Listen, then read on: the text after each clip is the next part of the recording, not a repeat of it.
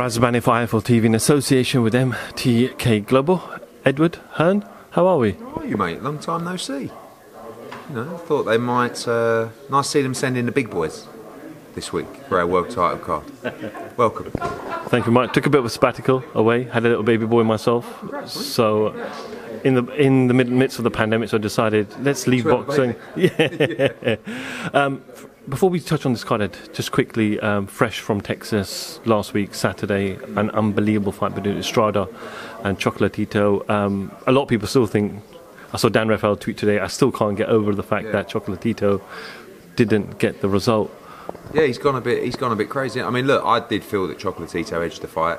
I felt like the twelfth round was quite a big round for him, and you know, but 115, 113, 114, 114. I can get what you can't get again is 117, 111, and, and sometimes when one of those cards is thrown up, it it sort of it stresses people out. It makes them go completely the other way. It's a robbery. I don't believe the decision was a robbery. I think it was a close fight, but I do also feel that most people thought Chocolatito edged the fight. Do you think we'll see a trilogy? I'd like to. I mean, look, we have Rungvisai who must get his opportunity at a world title. We represent him as well, but I kind of feel like it's one of those situations where you could announce another fight for both, but people would be disappointed if, if it's not them fighting each other again. I think whenever you go through a, a tough fight like that, a war like that, you know, you have to ask, do you both want to do it again?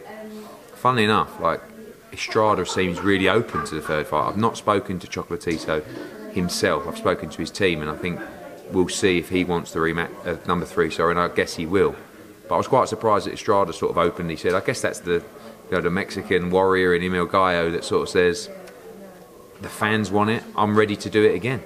And uh, if we can do number three, it'd be fantastic. What do you make of the WBA decision to obviously suspend the official? I think it's always good to to move at pace on something like that, right? So no one's ever going to agree with everything that the, w, the WBA or the WBC do, and they do a lot of great things. They do a lot of things I don't agree with, but moving at pace at something like that is important. I think uh, not having a pop at the British Boxing Board of Control, but but really they outed one of their own, the WBA, and it's never nice to do. And the board have a, the British Boxing Board have a kind of a tendency to back their own till the absolute hill, and you have to admire that at the same time. But sometimes, you know, when, when something's got to be looked into, I mean, I believe Sucre, who I know Carlos Sucre, he's, he's judged at many our events. He's a very nice man, he's a, he's a boxing guy, but he scored five, the last five rounds, I believe, to Estrada. The 12th round was so clear for Chocolatito, you know, and, and I think the WBA have come out and say we've got to look into it. The problem is it goes back to scoring subjective. So when you sit down with someone and say, explain your scores there, and they explain it with their interpretation, it's quite.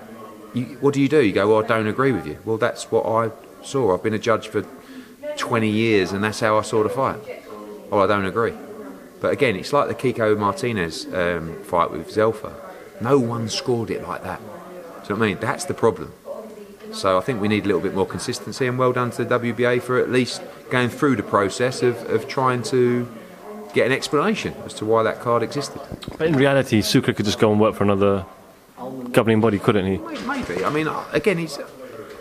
I don't know. It, it, it's difficult, isn't it, with a subjective. What I don't like is, I mean, ultimately, one guy had it 115, 113 for Estrada. I can see that. So he had it by two rounds. This guy had it by six rounds. Okay.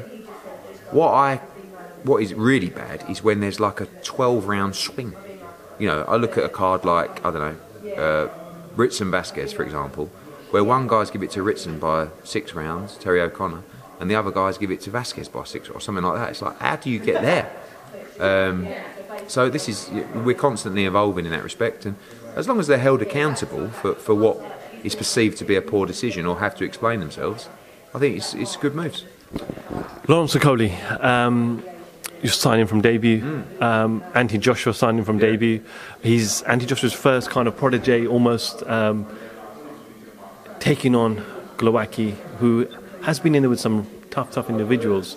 But a lot of people have Lawrence favourite for this fight, and rightly so, because of age, experience, well, not experience, but age and freshness. Freshness is a good word. Um, but do you see Glowacki causing any problems? Yeah, I think it's a 50-50 fight. I mean, you only got to look at the resume of Glowacki. I mean, he lost. I think he mainly got hit after the bell, didn't he, against Briedis and got taken out, and it was a controversial stoppage. He lost on points to Usyk. You know, he's beaten Marco Huck. Lawrence has never boxed anywhere near those kind of levels. So we're either right or wrong about Lawrence Okolie. He's either the real deal and he could go in there and destroy him and make a major statement, or he could get knocked out. But this is where you find out. You know, it's always a proud moment when you take a fighter from a professional debut to the World Championship.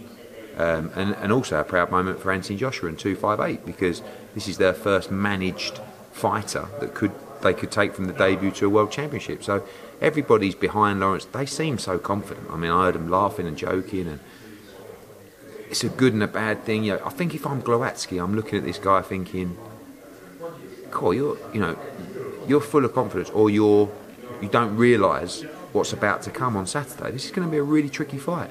Southpaw, experience, can punch. He's got a good chin. You know, this isn't no disrespect to you know some of the other opponents. So this is where we find out and I'm really excited to find out. And hopefully, Britain can have another world champion on Saturday. I know there's been a lot of negative towards him about his style, constantly hugging in the ring, etc. But he has shown major improvements under Shane McGuigan. His last fight was a, an echo to that. I think there's two things behind that. Number one is he hits so hard that when people get up close to him, they want to hold on for dear life. Number two, I don't think he had the experience to fight on the inside or work his way out, and, and I think Shane's been getting him, getting him not to hold. And you saw that against Jazuski. I mean, he looked really, really good. His feet were great. You know, up up close, he was working, and he was going back into range.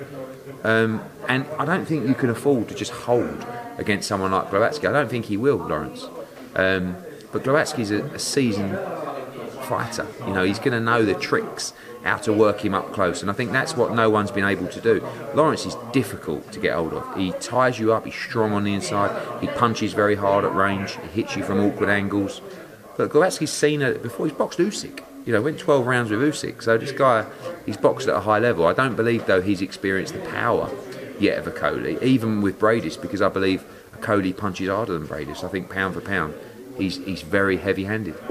I spoke to Cody and I said to him a, num- a, little while ago, you said you wanted to become the cruiserweight world champion and then move up. Now, with Shane, he's saying he wants you to unify. Now, ideally, in your scenario, what would you like to see him do? We've obviously got that new weight now, bridgerweight, so he could potentially go bridgerweight before heavyweight, or does he stay at cruiserweight after this fight, no, if I, successful? Yeah, I think if you win a world title at cruiserweight, you've got to look to unify as, as quickly as possible. I mean, you've got Goulamirian, you've got Briedis, probably will vacate the other stuff. You've got Makabu, I actually spoke to earlier on a FaceTime, WBC champion. Um, for me, as long as Lawrence can stay healthy and strong at cruiserweight, pick up the other belts. You know, I do see him inevitably move into heavyweight in the next 12 months. Um, but we could all be deluded. You know, we could it could all unfold on Saturday night, and we've seen in there. You know, I've probably got some of the wildest memories in these behind closed door events because they just you just never know. It's a strange environment in there, and anything could happen. And he may just be out of his depth, or he may be the real deal, what we believe him to be, and he may make a major statement. Uh, quick word on the undercard. Fowler returns, Cordina returns, Ramla Ali's back, uh, Ellie Scotney's back as well. You've got um, given up Chris Billam Smith. You've given up obviously Cutler and, yeah. and Ray as well. So uh, good little mix of fights. Yeah, it's a really good card. I mean, I think Fowler's got a real tough fight against Fortea. He's IBF number 15, moves really well. Just boxed the IBF number one. Went 12 rounds with him in Vegas. You know, no disrespect to Adam Harper, who I love. You know, this is a massive step up for Fowler in comparison. Brilliant fight with Chris Billam Smith. I think that could be a sleeper on the card. Vasil Ducar has been slung in time and time again against Igorov, against Lerena, you know, as a, as a, a novice really tough, can punch. I love these cruiserweights who like to stand and, and trade. Joe Cordina, tremendous to see him back. Got a tough fight against Kourbanov. And two really good female fights as well. Ellie Scotney against Ganglov and Ramla Ali against Bec Connolly. It's a tough fight for a second fight out. And Ray against Cutler's a banging fight. That's going to come on Facebook early on in the night. And good to see those smaller hall guys, those ticket sellers, get the opportunity on the big stage. And that's going to be a part of a really big night away from the show, I know Kugan spoke to you a couple of days ago, so I'll try not to repeat some of the questions he asked you, but uh, announced yesterday, uh, talk to me about this two pound coin in Gibraltar. Yeah. It didn't look too much like Dillian Whyte, in fact. Yeah, no, it's, um, I think it's, it's an honour, really. You know, this event's been really difficult to stage in, in a short time period. Dillian Whyte really wanted fans. He was stuck in Portugal as well because of the travel restrictions. So we made the move. We're still, you know, we've got a big task ahead going into next week. Um, but Gibraltar are really excited about it. You know, we'll have 500 fans back in there as well. And they've, they've produced a commemorative £2 coin that will be with us forever. So it's big for Dillian Whyte. You know, you've got your face on a bit of currency. He's up there with the Queen, isn't he? So um, massive fight next week. Massive nervous, excited. You know, it's just absolute must win for Dillian Whyte and looking forward to getting out to Gibraltar for the event. Is it true that you're going to be staying on a yacht? No. Oh, Sunborn yacht. Yeah, yeah, but you made it sound like it's like, you know, some kind of private 80, 90 metre yacht. It's a hotel. That, you know. It's a hotel on a yacht, yes. basically. Yeah, but not, it's not like a private yacht. It's more of a cruise liner, I guess. Something completely different. Yeah, it's going to be a wild week. AJ Fury, um, I know you've talked a lot about the fight. There's this stipulation that things have to get sorted in the next 28 days, but the world is still skeptical about this fight even taking place this summer. I know you've come out and made some, said some things that no, it well we are planning for the summer, but is it likely that is there a chance that this fight may just fall in the winter? I don't think so. I mean, look, it all depends on you know how happy the fighters are. We've already had some some big offers come in from the sites. We've been talking non-stop over the last couple of days, uh, and actually last week as well, because we knew this was inevitable. These conversations to start. We will do our work with our partners and, and approaches. They will do their work. We'll convene. We'll present it to the fighters. Everybody's signed up for this fight to take place in the summer. So no one's sort of working towards this fight later in the year. We know that, of course, people would prefer probably to wait a little bit, you know, and get the world back in order. That's not on the table. What's on the table is a fight in June or July for the Undisputed Heavyweight World Championship. If you're not a player in that discussion, then no problem. But we're not pitching a fight in November, December. We're pitching a fight in June or July. The biggest fight in boxing, one of the biggest sporting events in the world.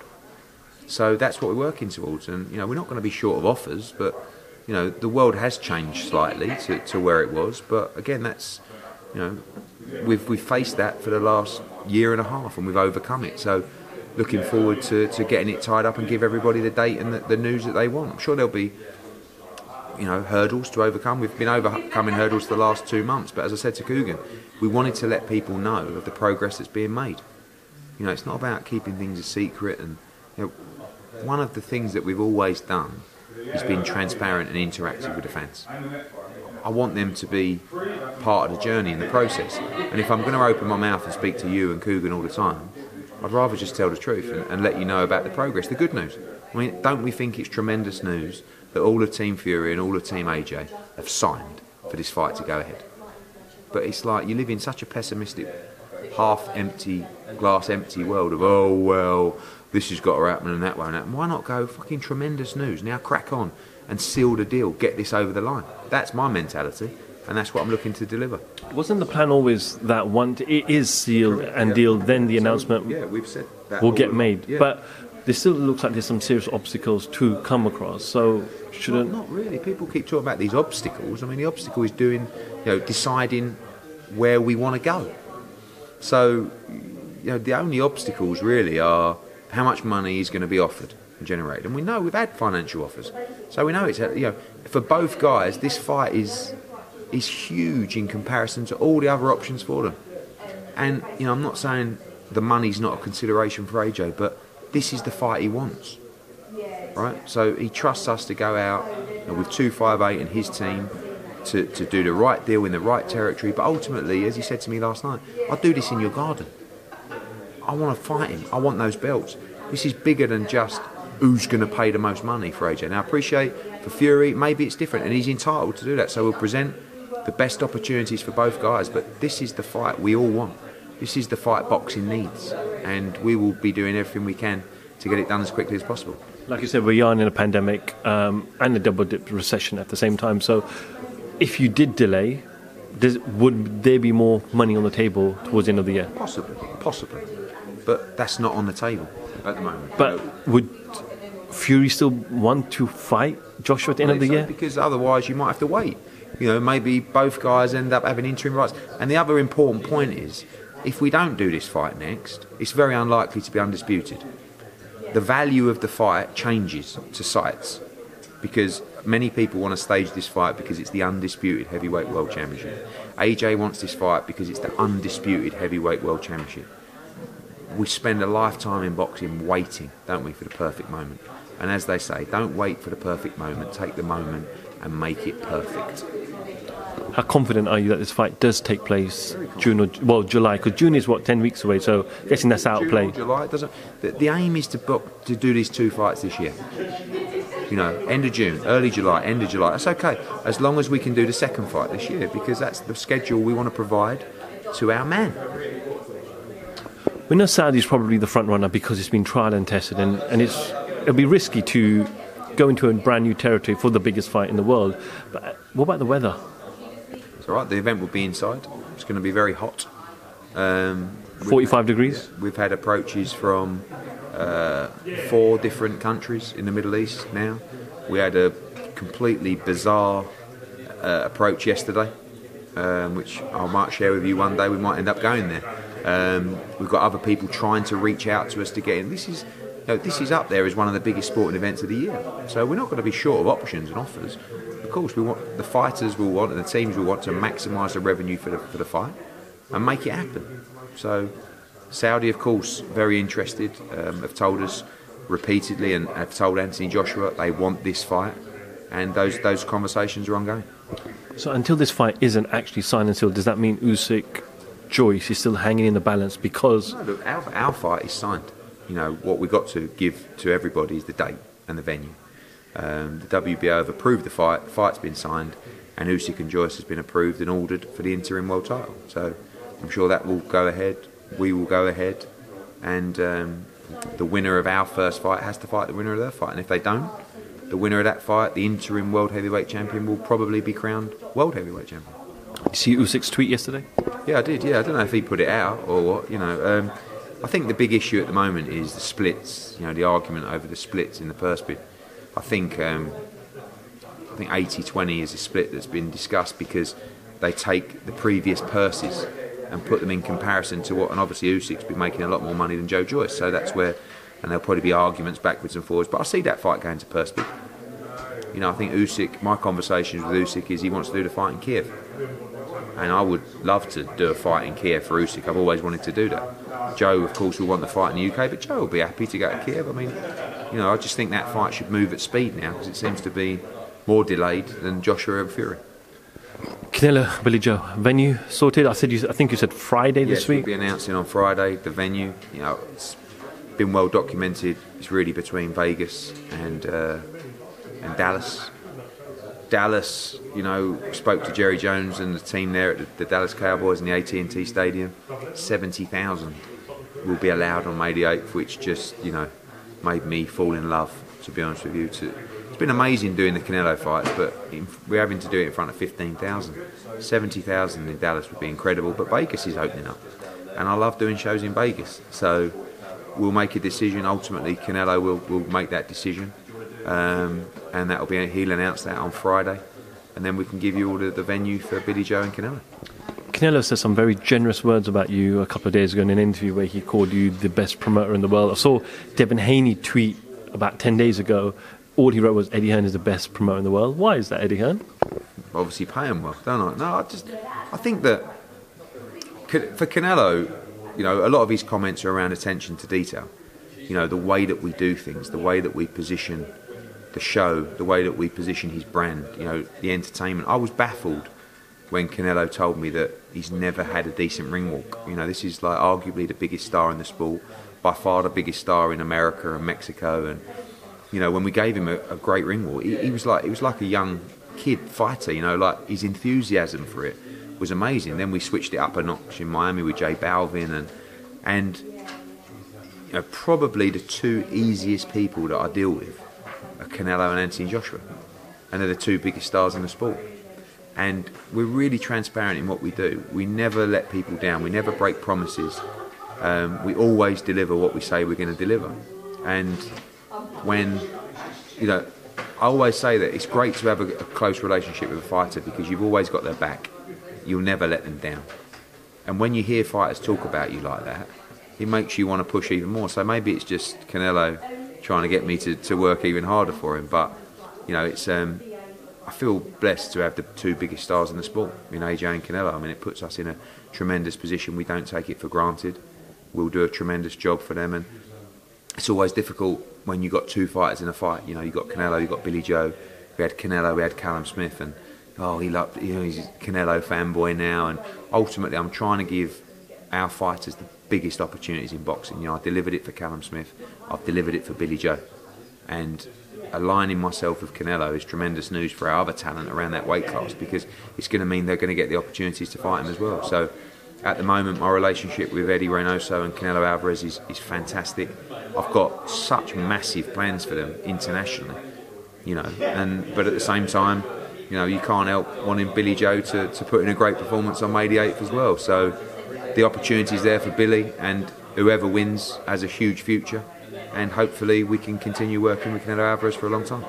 Eddie, I spoke to you a number of years ago, just around the launch of the zone, uh, when you started to sign fighters, and you found it difficult to reach out to certain fighters because you felt managers and promoters were blocking them from speaking to you. But do you feel, from a personal level, like self satisfaction now that you are working now with Canelo Alvarez, and he's clearly said, "I want to work with him as long as I potentially can." So, do you feel yourself personally? I think you just got to trust the process, haven't you? You know, I think if you believe in yourself, um, you believe you'll get there.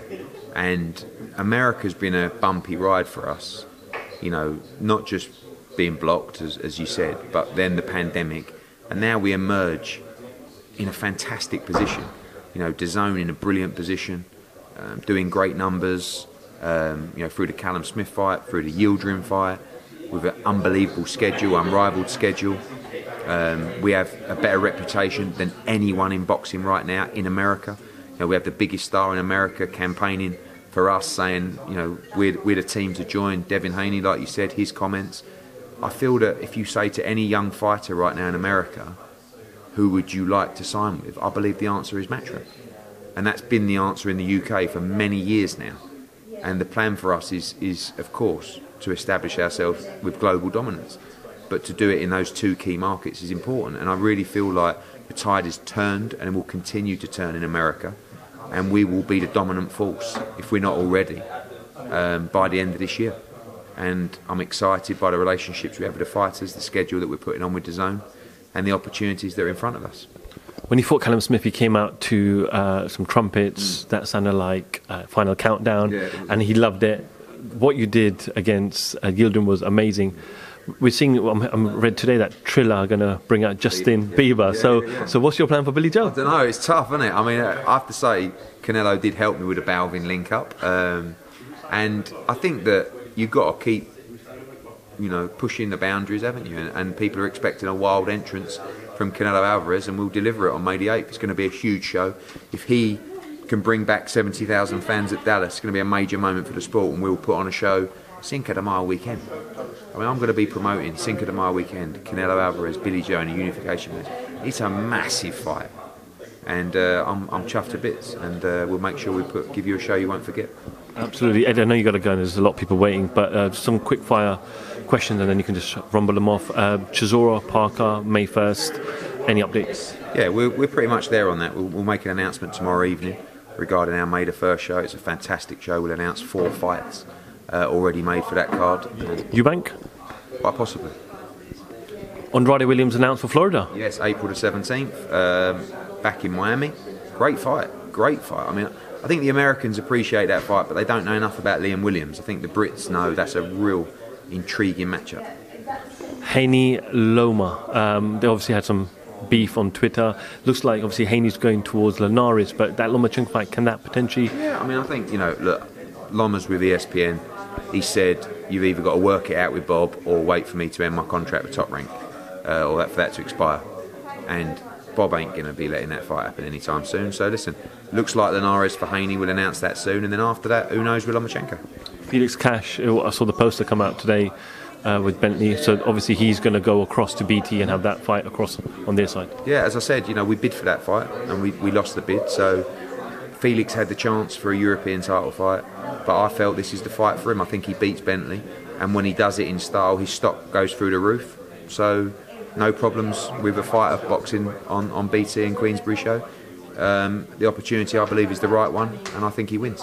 Craig Richards Bivol, um, I think Craig said contract signed. Getting there, getting there. Could be part of the May 1st announcement tomorrow. Uh, you mentioned last week you were going to meet up with Amir Khan this week. Uh, have you met up with him? Have you spoken to him? uh, yesterday actually with, with his lawyer. Good chat, and he's ready. You know, he wants a big fight. Doesn't want to come back with a warm-up fight. Wants to go straight back into a big fight, and we'll keep those discussions going. I know a lot of males have called you all sorts of names in the past, but Claressa, Claressa Shields is calling you a clown nowadays. Yeah. Um, she wants the money. Show her the money. Yeah, well, you know, I think that um, Claressa's very outspoken, isn't she? But you know, I think that there's always the, the topical conversation of women's boxing and men's boxing, and I don't think anyone's done more promotionally than Matchroom for women's boxing. It's really not about men's boxing and women's boxing. It's about the commercial value of a fighter. Claressa just did a pay per view, and that ultimately tells you better than any other model in the world the commercial value of a fighter. And that's it. You know, if you want hundreds and hundreds of thousands, you've got to deliver numbers. And if you don't deliver numbers on pay per view, you're not worth hundreds and hundreds of thousands. So we will put, you know, I actually had a call with Dimitri Salita and Mark Taffet on Tuesday, I believe. Uh, went very well. You know, they want to try and make the Savannah Marshall fight, and hopefully we can get it done. Ed, I know you've announced, well, you haven't announced, but you're going to announce Bartsy for the 15th of May. Are you then going to wait until restrictions are completely lifted before you announce June shows and July shows? just fall in that date, to be honest with you. So yeah, I think that will just uh, fall into place nicely. Just finally, um, we had sad news this week. Obviously, Marvin Hagler passed away, one of the greatest middleweight fighters that we've had ever in the sport of boxing. So, just uh, find a few words, just if you could share on A Marvin. tremendous fighter. I mean, you know, a, a great man. I met him a few times. Had the biggest hands I've ever seen. Like when you shake someone's hands, they're like shovels. Um, you know, a fighter that made it against the odds, really. You know, a, a blue collar fighter, uh, someone that didn't have the Olympic background and pedigree, and sort of was never really supposed to achieve what he achieved, but he found a way. He was extremely tough and uh, was involved in some tremendous fights. I think went on a was it a 35 fight, 36 fight winning streak or something like that, and of course his iconic fight with Tommy Hitman Hearns, know, unbelievable fight. Very tough man, tough man, strong man, and will be sadly missed. Eddie Hearn, IFL TV, thank you very much. Cheers.